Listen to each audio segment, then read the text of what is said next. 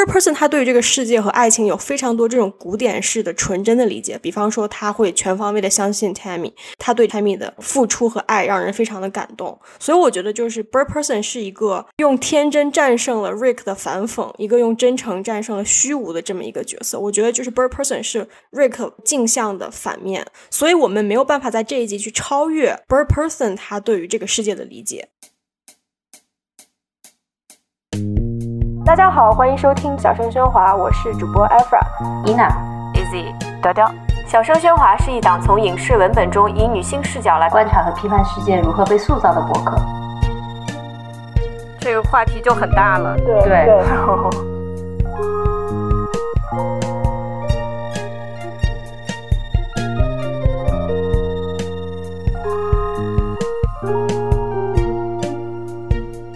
大家好，欢迎收听这一期的小声喧哗，我是主播 Afra。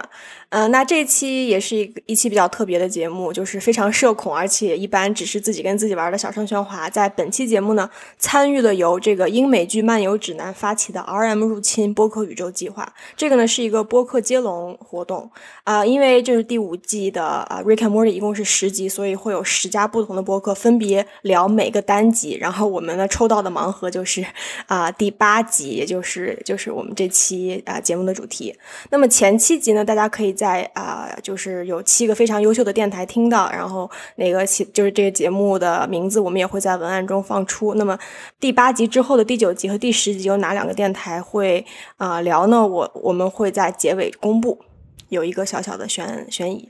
嗯，那我们这一期有两位嘉宾。呃，有一位是非常厉害的人类学者，然后网名叫做外马师傅，然后他说他是一个科幻读者，同时也是呃人类学这么一个社群叫做结绳志的主创之一，里面有非常多特别棒的内容。呃，以后我们也会把链接放在文案中。那么外马师傅给大家打个招呼吧。大家好，我是外马师傅，然后感谢呃阿弗拉给我们打的广告，欢迎大家关注结绳 志。欢迎大家关注杰成志啊！那第二个是我们的好朋友在纽约的 Daniel，他是一个数据科学家，也是一个影迷，同时他自称是一个赛博 dumpster diver，强行翻译就是网络垃圾桶潜水员。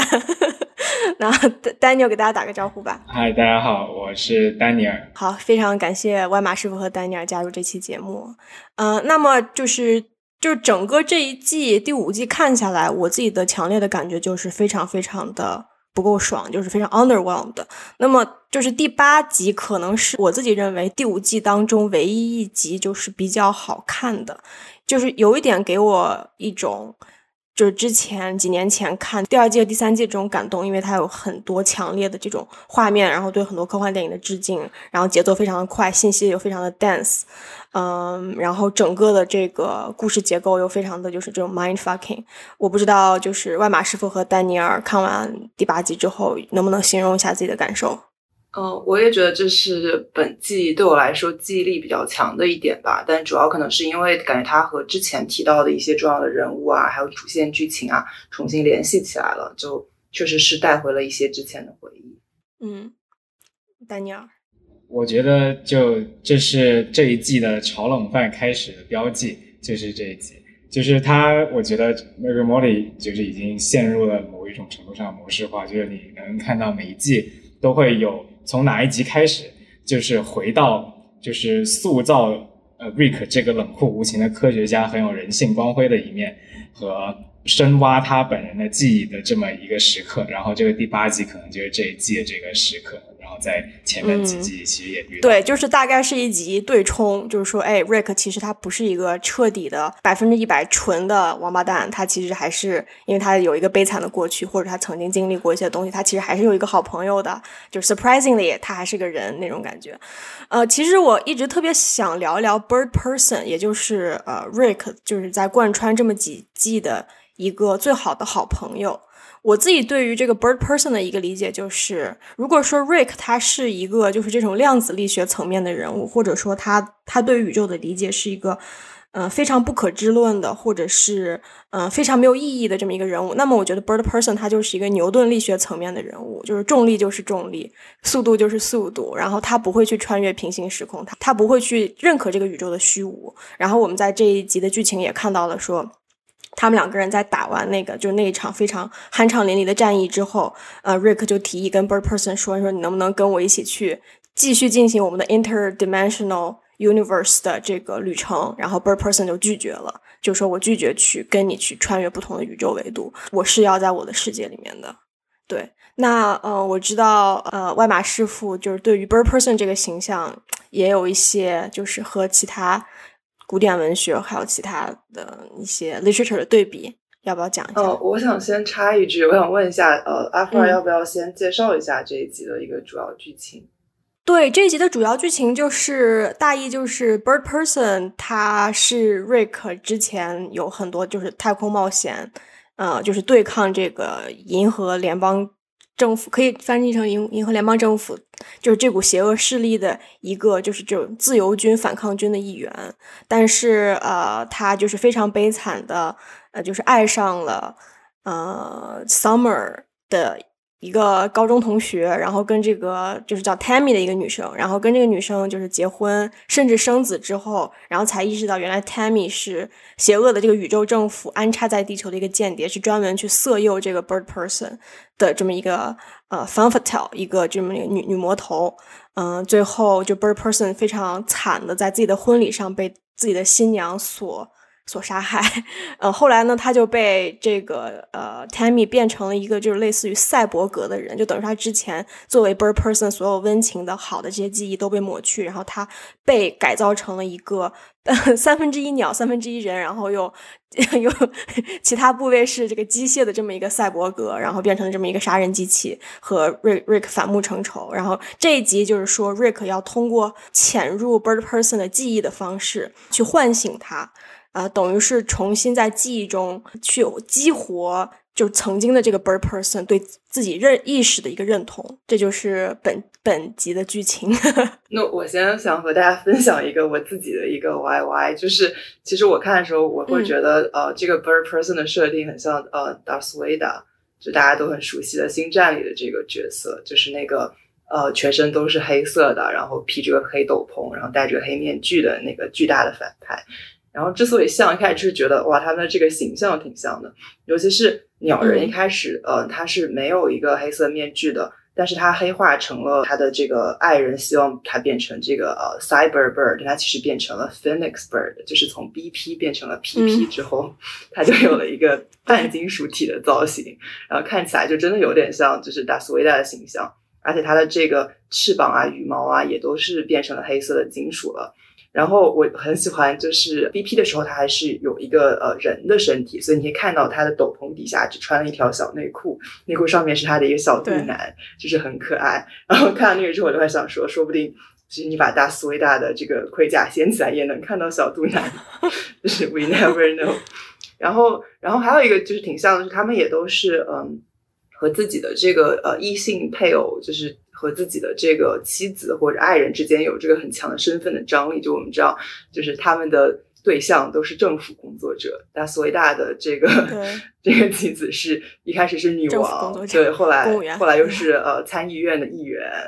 然后就是这个鸟人的呃他爱上的这个呃 Tammy，他是联邦政府的卧底警探，然后他是为了追捕呃鸟人和瑞克，然后才就是和他们在一起，才当那个 Summer 的同学，然后呢。就是同时，呃，也是因为他们的这个配偶的死亡，就导致人物产生了巨大的变化，然后有效的推动了剧情发展，然后并且给他营造了一个让人印象深刻的就是又非常喜爱的这个悲惨的一个人设。而且他们两个人都在这个变化当中换了名字，大家都知道达斯维达原来是就是叫这个呃安纳金天行者，然后后来叫达斯维达，然后鸟人是从 bird person 变成了就他跟自己更喜欢的。呃，Phoenix person 就是凤凰鸟人，然后呃，然后包括还有他们两个人都有一个就是姨父子，就是他们都有一个孩子，因为开始都不知道有这么一个孩子，因为在这一集当中，最后也是 Phoenix person 凤凰人突然想知道自己有了姨父子之后，然后他就呃决定说他要去找这个孩子，并且他有一段情节张力，就是说他就怪瑞克说是不是你其实呃不准备告诉我我有这个孩子这件事情，然后甚至我也在幻想，说不定。呃，鸟人找到了小孩之后，也会跟他讲 “I am your father”。I am your father，哇，星战最最耳熟能详的一句经典台词。对我我自己的感觉就是，呃，Bird Person 这个形象让我想起了我最近在读的一本小说，就是石黑一雄的小说，叫。克拉拉和太阳，就是它里面这个克拉拉和 Bird Person 有非常多相似之处。就是简单介绍一下，克拉拉它是一个专门为陪伴儿童而设计的这么一个人工智能型的机器人，然后它自己具有观察推理能力。然后整本书就是《克拉拉与太阳》这本小说是通过克拉拉的这个第一人称视角去叙述的，就凭借他对事物的这个观察和记忆啊，我们能够了解就是克拉拉是如何感知世界，如何去认识人和人的关系，如何去认识他自自己的。就我们从他的眼睛出发，我们去参与啊、到这个人类的现代社会。但是呢，又一个让人就是觉得有趣的一点就是，就是克拉拉她作为这么一个人工智能机器人，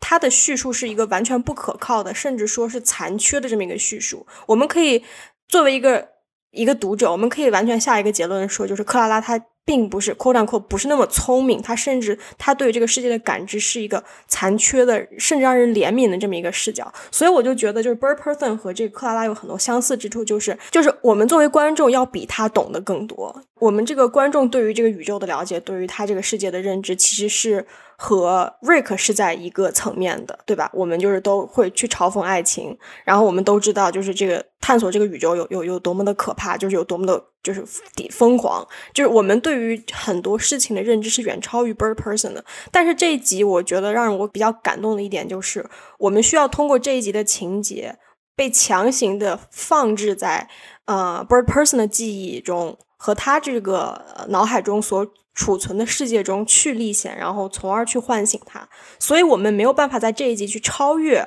Bird Person 他对于这个世界的理解。Bird Person 他对于这个世界和爱情有非常多这种古典式的纯真的理解，比方说他会全方位的相信 Tammy，然后他和 Tammy 他对 Tammy 的这种付出和爱让人非常的感动。所以我觉得就是 Bird Person 是一个一个用天真战胜了 Rick 的反讽，一个用真诚战胜了虚无的这么一个角色。我觉得就是 Bird Person 是 Rick 的一个镜像的反面。延伸来说的话，我有点感觉就是这几个主创可能就是不是在想要通过 Bird Person 这种比较纯真的单一的视角去赞美或者去认可这么一个不存在虚无主义的世界。他有一点点想是通过 Bird Person 去把 Rick 拉回到更加。嗯，更加有有力量，或者说是更加古典的一个世界的这么一个一个人物，所以就是比较让人印象深刻情节，就是就是当他们两个人就是非常激情的抱着，然后在就盘盘旋在天空上，然后把敌人都杀死之后，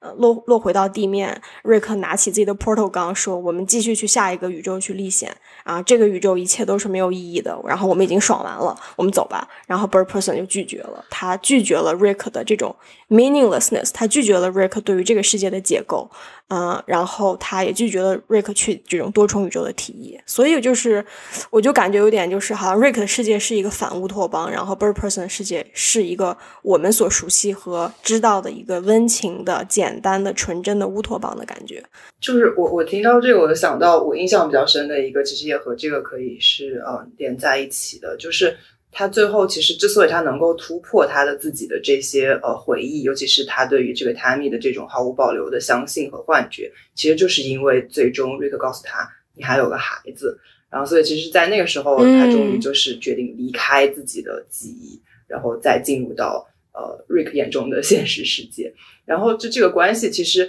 也是呃平行的，就是和。呃，Rick 和 Bass 的关系，其实我觉得他是有在联系这两种平行的呃父女关系，就是两代人之间的关系在这里。从这个意义上去看，其实 Bird Person 确实是一个很古典的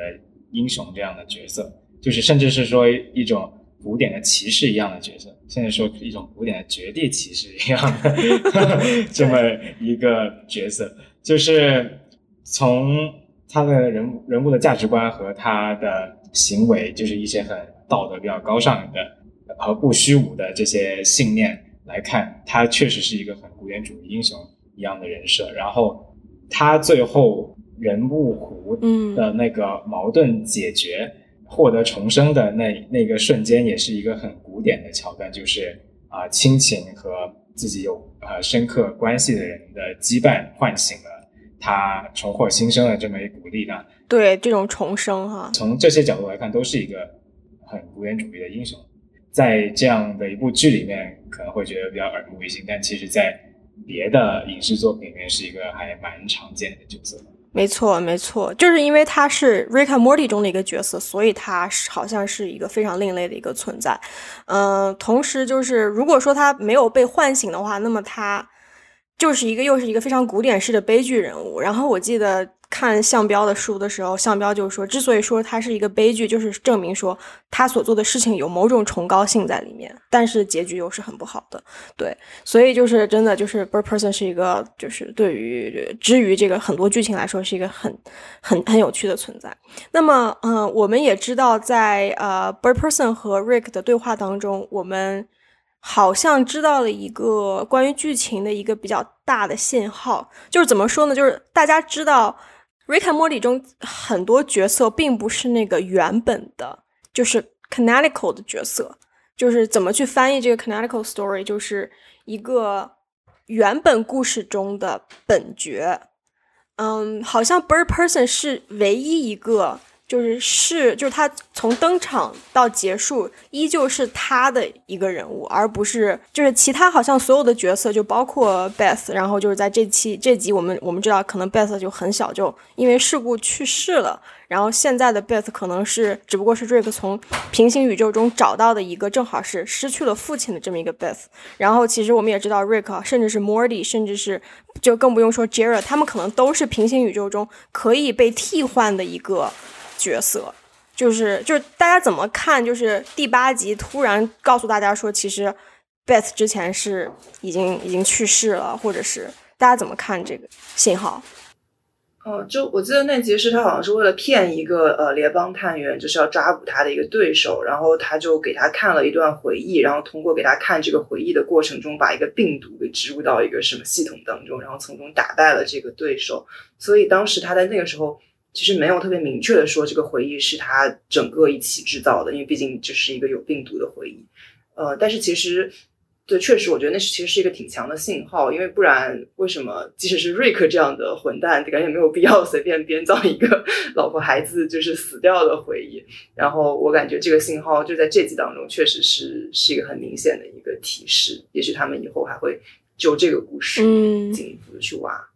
这个对之前应该已经已经交代过了，就是他大概是在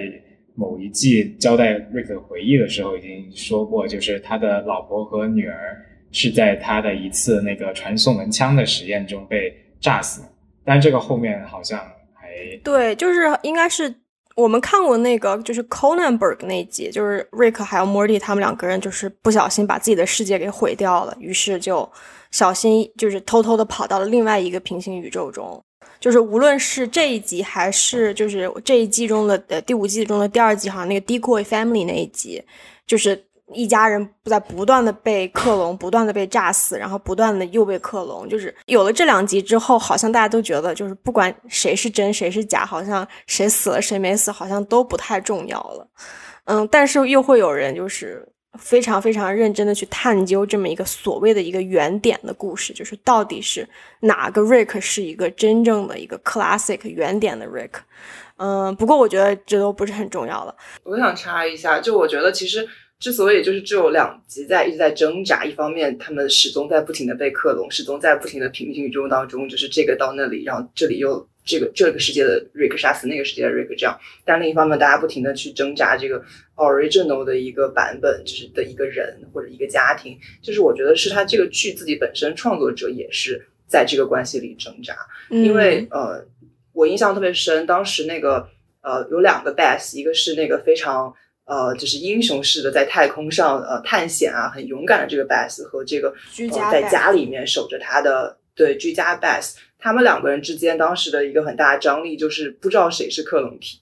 然后那个那个上一季的结局就说，哦，其实呃，Rick 在制造这个克隆体的时候就把他们标签给撕掉了，所以 Rick 也不知道哪个是真的。所以说明这个真的就是好像还是重要的，就对于瑞克来说，然后或者对于这个剧集的创作者来说，就是我觉得就这一季当中最明显体现的就是有一集讲那个 decoy，就是说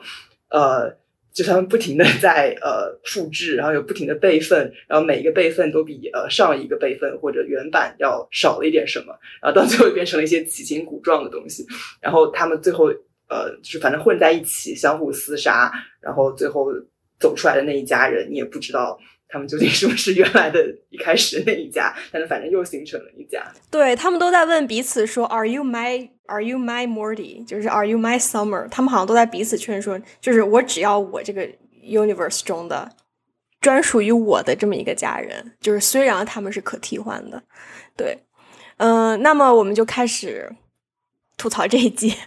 就是为什么感觉这一季就是评论或者说带给大家的这种震撼没有之前的大了？就是之前也跟。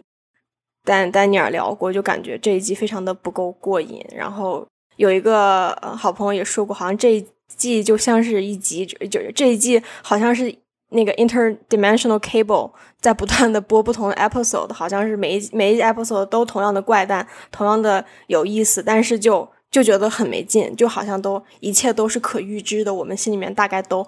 想过他要。就是往里面放进去什么套路，然后这些套路也的确都放进去了，就都被我们的猜想，就这些我们的猜想都应验了。就是嗯，丹尼尔有没有什么想说的？对，我觉得很大程度上是因为他这个剧的创作模式已经陷入了一种啊量产化，然后量产化与之带同时带来的就是啊观众的审美疲劳。其中一个很重要的，它不停在生产的就是。啊，从 Rich 嘴里，甚至传染到 Molly 嘴里说出来的虚无主义，这个嗯量产虚无主义，它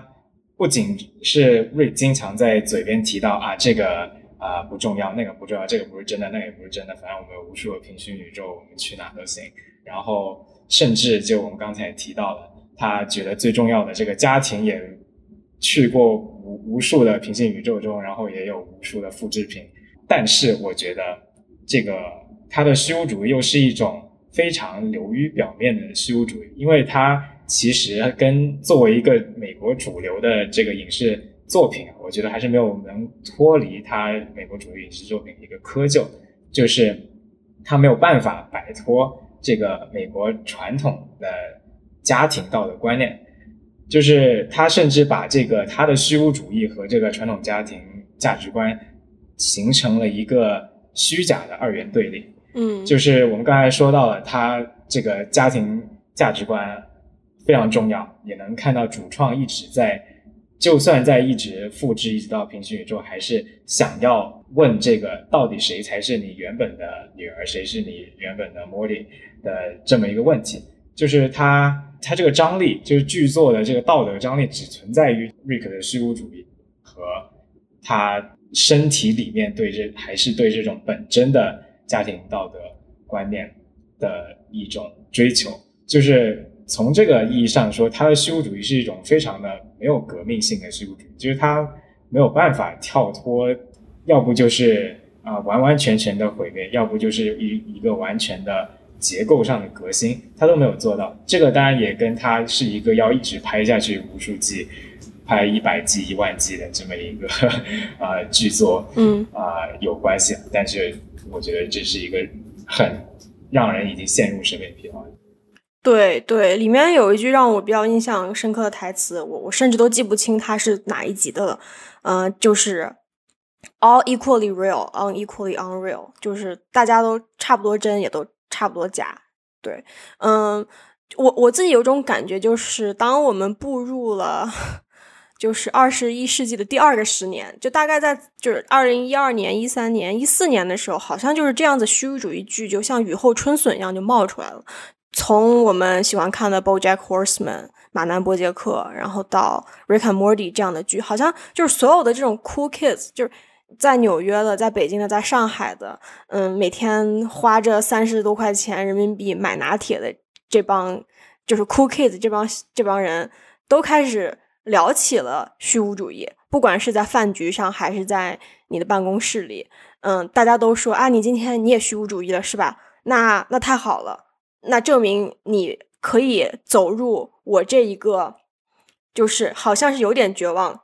好像是有点清醒，又好像是有点无聊的这种这种精神共同体当中。就是有一点点，就是当你承认了这个世界很虚无的时候，好像你就自动被纳入了某一个团体，自动被纳入了某一种叙事。就不管是我们现在每天所说的躺平，然后还是到，嗯，对于很多，呃，很多价值的抗拒，好像虚无主义成为了一个我们可以拿来防身的这么一个一个概念。就是当我们如此去频繁的、密集的去。谈虚无主义的时候，我觉得这个概念可能需要再经过一次重新的一个检验，然后我们需要去去探查，就是这个词后面代表到底是什么。尤其是虚无主义，就是在《Rick and Morty》中已经被 用到了秃噜皮。对，另外一个就是 Daniel，你要不要就是讲一下《Rick and Morty》对于挪用或者是致敬，就是一些科幻作品的一个你的一个看法？我觉得虚无主义当然是一个比较重要的呃创作上的让人审美疲劳的东西，然后另外一个也是 Rick and Morty，我觉得他创作里面的一个核心的方式就是他有很多借用或者致敬一些科幻作品和一些呃经典影视作品里面的梗，对一些一些套路，而且他借用的方式非常的独特，在最开始的时候完全是一个 Rick and Morty 本身的亮点，就是他。致敬或者借用的时候都非常的高密度，就是让人窒息的，甚至每一句话就有一个新的梗的这么一种方式在借用或者致敬，然后甚至他还会经常很调皮的，就是挖空了这个致敬的作品它本身的故事的道德，然后注入他的虚无主义，甚至会啊某种程度上对这些作品进行一点嘲讽。就是刚开始看的时候，当然觉得很有心、很过瘾，但就。到了第五季了，就是这种嘲讽的方式本身也成为了 Rick and Morty 他自己的一个套路，然后这这个嘲讽套路的套路本身也无无法避免的为观众带来一些审美疲劳，甚至可以说这是我觉得 Rick and Morty 主创团队面临的一个蛮重要的创作的危机。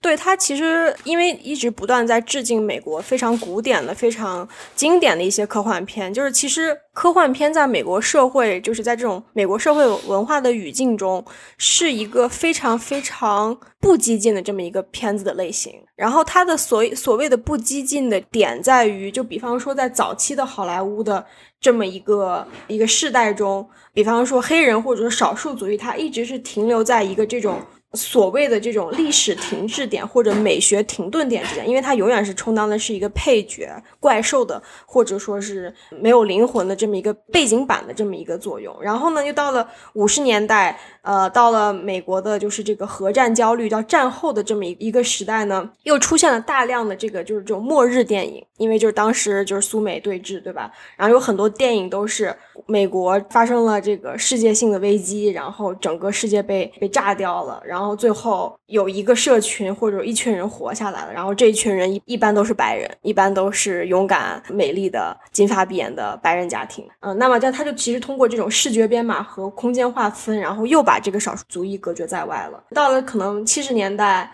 到了八十年代，然后有就是从《银翼杀手》啊，然后。呃，到 Star War，然后我们就更看到了，就是如何就是经典的科幻电影去边缘化，包括亚裔，然后包括非常经典的《星球大战》Star War 中，嗯，他们里面的主角基本上是全部的白人，全部的白人美国人，然后通过对于就是很多西部片的很多特质的一些借鉴，然后去重新去塑造这种 Americanness，或者是啊，他的所谓的这种意识形态上的美国的，就是属于美国的一个边疆。然后，那么 others 就是一个在酒吧里面摇摇晃晃的，呃，长相古怪的外星人的角色，而这些外星人往往在视觉上就被编码成了非白人的一些人。然后，那我们也其实看到，就是 Rick and Morty 整个这个剧集中也没有特别多就是少数族裔的形象，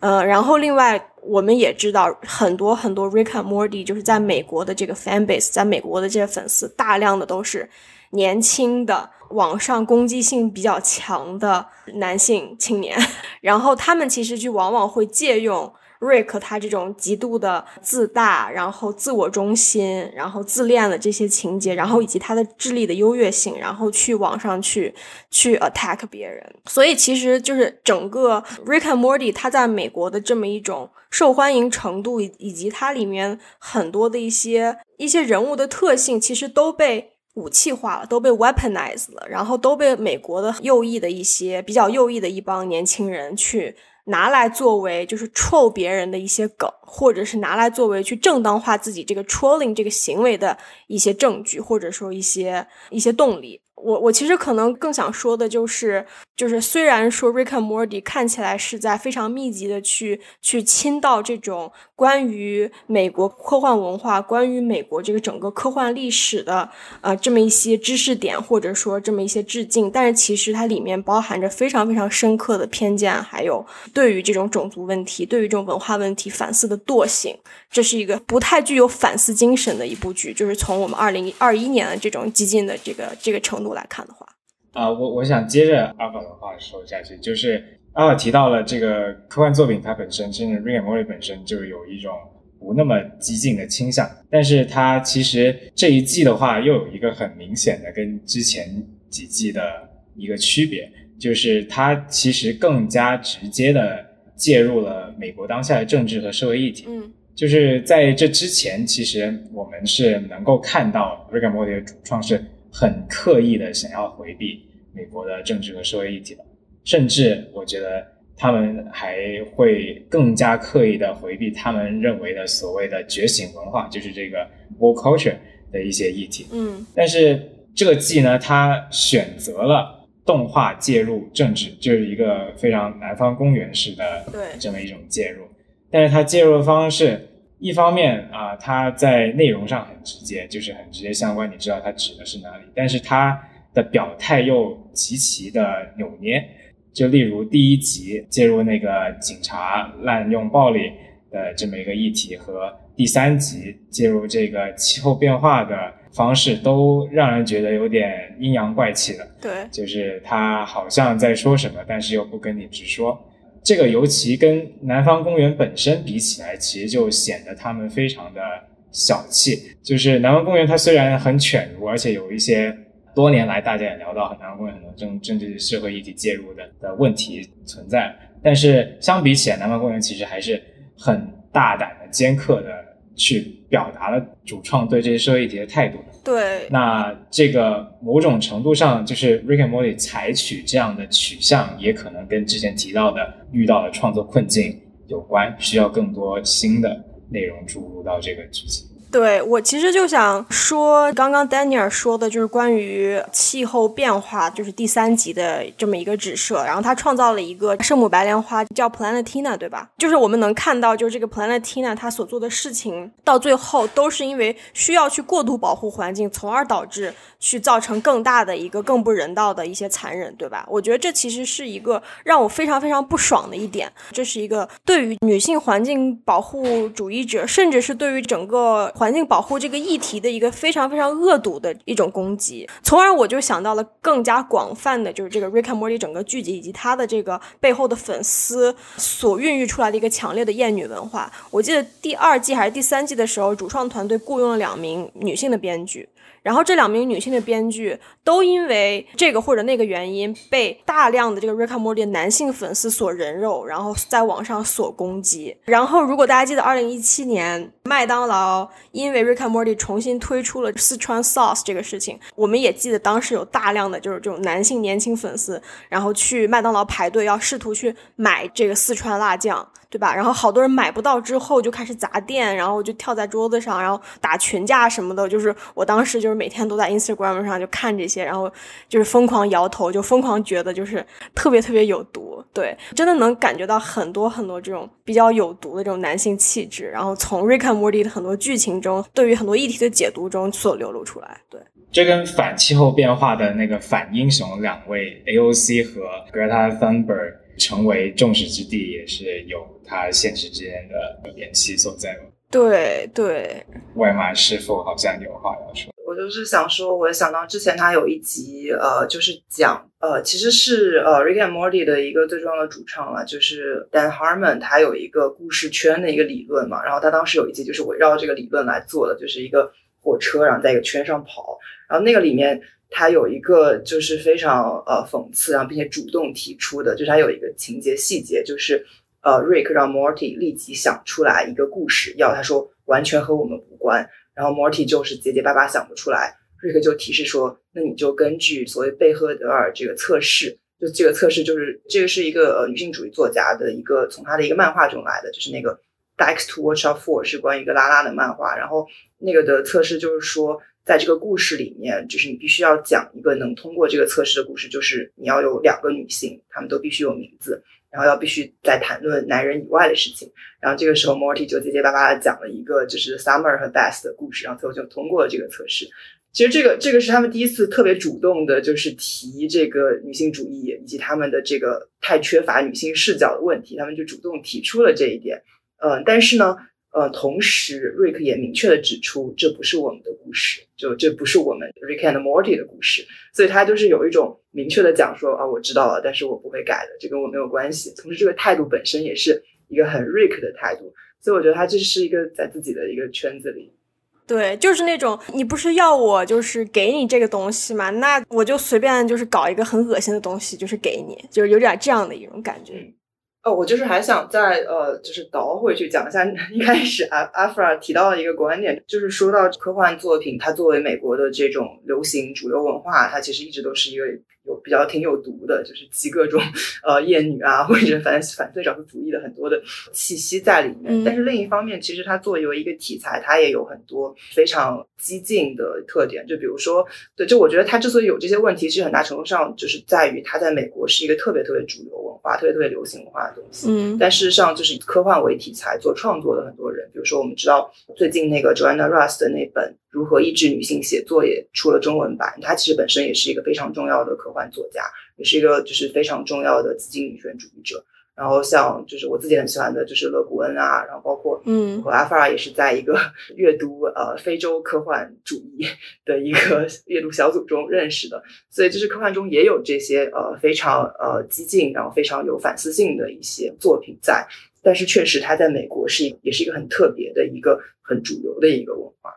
对，我觉得因为科幻它很大程度上是构建了一种对于未来的、对于呃我们人类超出地球这个尺度之外的一个想象，所以我觉得有的时候就是科幻在一方面它可以是就像我刚刚说的，在历史上，在各种方面，因为它是这种主流塑造出来这么一个文化产品，它是极度保守的、极度落后的，对吧？嗯，极度需要我们批判的。但是它在另外一个方面又是极度开放的，它可能正好就是一个。甚至可能正好是一个我们当下这种有毒文化中的一个解药。就比方说《黑豹》这样一个关于就是这种非洲未来主义的科幻大片，能够在全球取得非常持续的重大的影响，也是正是因为它嗯天马行空的想象以及所给予人们的创造一个不存在的过去的这么一个能力。另外，我还想再就是联系之前倒回去的一点，就是呃，Daniel 讲到的，就是他的这些套路或者他这些梗或者梗中梗，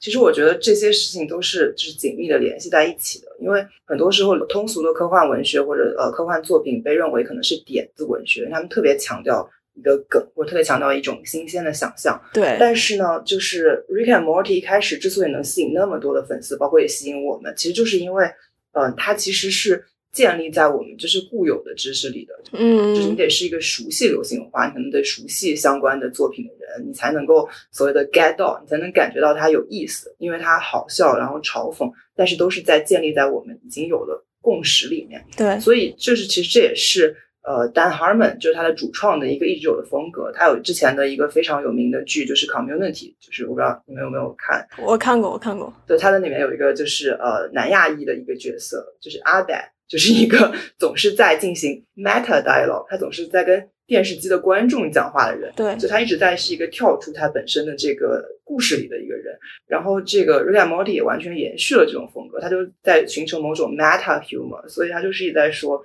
在嘲讽一个就是特别他认为是最根基的东西。然后所以他本身的就是人物关系啊和故事啊，其实就是不能算特别丰满。比如说这个丹哈曼就特别强调他自己有一个。呃，那个故事圈有八个步骤，就他认为你遵循这八个步骤就可以写一个非常好的故事。这个其实是从啊，就是研究神话的一个人类学家，就是呃，Joseph Campbell，他之前有一本专门收集全世界各地的神话，就总结出了一个十几个步骤。它其实就是有一个呃连续性，然后包括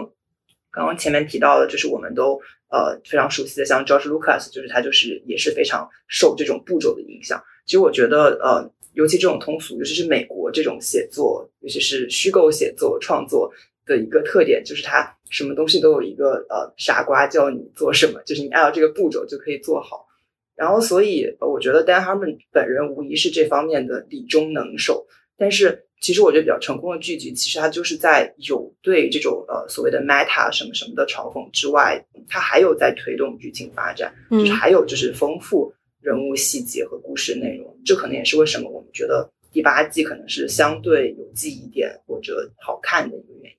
嗯，对。然后其实我也有点就是刚刚接着你说的，就是对于里面的这种 metaness 的一个警惕，就是因为这种 metaness 给你带来的是一种和看普通剧情或者是消化普通剧情不一样的一点，就是就是 somehow 你会觉得你 get 到 Rick and Morty 里面的各种梗，你 get 到它里面的这种 meta structure 的时候。会有一种知识上的优越感，然后又回到我刚刚说的，就是这个非常有毒的这个粉丝群体，他会用这种知识上的优越感去去 overpower 别的一些群体。比方说，你经常在这个 Rick and Morty 的这个 Reddit 上，你就会看到，就是某位 Rick and Morty 的粉丝就会讲这么一个故事，说，哎，我今天在街上看到一个女孩子，她穿了一个 Rick and Morty 印着 Rick and Morty 两个人头像的 T-shirt，然后我就走过去，我问她，说是你有看过这个剧吗？然后这个女孩说，哈哈，我看过几集，但是里面。好乱哦，我看不太懂。然后这个男性粉丝通过在 Reddit 上 post 这么一个女性看不懂 Rick and Morty 这样一个故事，去彰显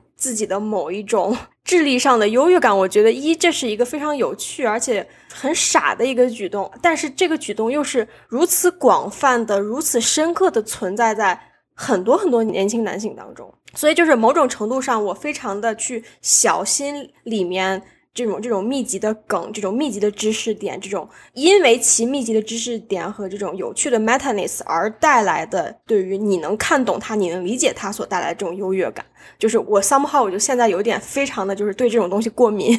特别同意，这也是我对于很多科幻读者的意见，就是大家觉得自己能懂，就是能读懂这个科幻故事，就可能会觉得好像有知识上的优越感。其实就是因为这种题材，它往往是要援引这个科学。然后，所以就是，其实它也援引了科学的权利，就是尤其就是科学嘛，大家觉得就好像仿佛等同于真理，对。然后，所以就好像让人有这种幻觉，好像有就是超越常人的这种知识和理解力，就是因为我懂。但其实，我觉得就像我们之前一直在说的，这种 anxiety 这种焦虑，其实也在呃 Rick and Morty 这个里面。就他虽然他好像一方面非常自豪，就 Rick 是一个混蛋，什么都不在乎，但他又仿佛一直在焦虑自己没有一个真的东西。就对瑞克来说，就他还是想要真的家人，总是要想找那个 original copy，然后想要真的爱，比如说鸟人拒绝了，说我不给你走，就是我爱 Tammy，或者他女儿可能是不是已经死了，就这种。然后，但是我觉得就是这个故事创作者和这个故事也在追求一个真的故事，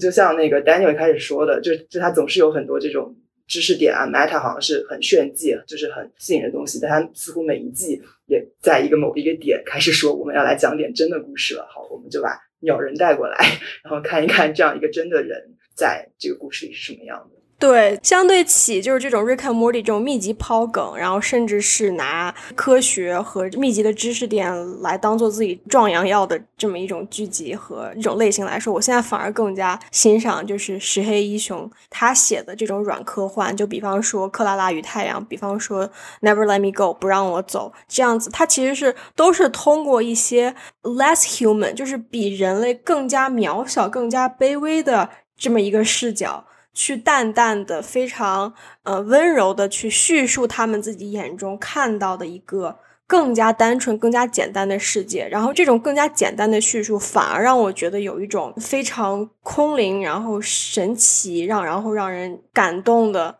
这种比较终极的对于某种概念的理解的这种感觉。就比方说，爱到底是什么？比方说，人类到底是什么？比方说。人和人的关系到底是应该怎么样？就我记得《克拉拉与太阳》里面有一句台词，就是说克拉拉觉得人的内心就像是一间一间房间一样，他想打开一间房间，再走进下一间房间，然后再走进下一间房间，但是他发现这个走廊没有尽头，就是类似于这样子的叙述，这样子的比喻，就是现在是更能够打动我的。对，这是我现在的一个理解。对，我想就快速接一句，就是他这些通过。这种所谓硬核粉圈的文化区隔而获得这种只在圈内有效的优越感，说实话是一种很廉价的多巴胺嘛。它其实跟真正的广义的文艺作品那种让你更接近真实、更接近哲思的创作是离得越走越远了。我觉得，它越往这种 meta 走的话，我觉得就反而变得更加廉价。这种所谓的快乐，同意。然后，包括其实我也觉得，这可能也部分解释了为什么特别优秀的科幻作品或者科幻作家，大家往往不拿这个身份来定义他们。就是你可以发现，呃，经典文学以及当代文学中有特别多优秀的这种幻想类的写作，但是其实他们往往就反而就不会被认为是科幻作品或者科幻作家，因为就是刚刚大家我们在批评的这种，其实我觉得他。恰恰是失去了大家最开始喜欢幻想类作品的一个原初的原因，就是所谓的提供不同的可能性。但是，呃，很多东西你发现它其实绕在本来的已经有的陈腐的这种社会偏见里面，就使得这个东西显得特别没有意思。对，没错，很多人就说，就是说，哎，石黑一雄他真的。拿了诺贝尔，就是为什么我看《克拉拉与太阳》前几章的时候，我就觉得这什么玩意儿，就是就怎么连一个就是 GRE 单词都没出现，然后